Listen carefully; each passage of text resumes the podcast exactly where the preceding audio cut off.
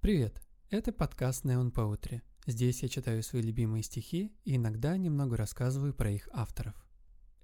Сегодня немного грустно, поэтому послушаем Лукаса Мудисона. Перевел с шведского Андрей Щеглов. Блюз. Пьяная женщина берет на руки безжизненного ребенка в последнем автобусе, идущем домой. Мимо едет машина.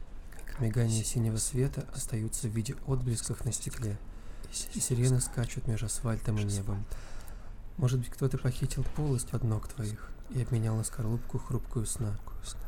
Может, разрубленный череп и тоска, большая безглавая.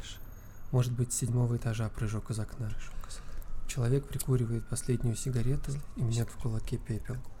Дым сигаретный струится в воздухе, и по пути, прежде чем растаять в ночи, он окутывает тебя тихо и незаметно, под жужжащими неоновыми лампами.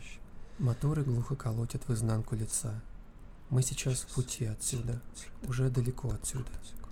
Луна тонка, как осенний кружащийся лист. Я сжимаю ее в своей белой руке. Я. Луна из окна исчезает.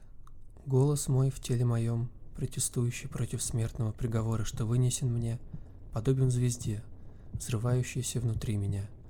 Рука по величине равна сердцу, и тело — один единственный удар сердца в стену. Землетрясение.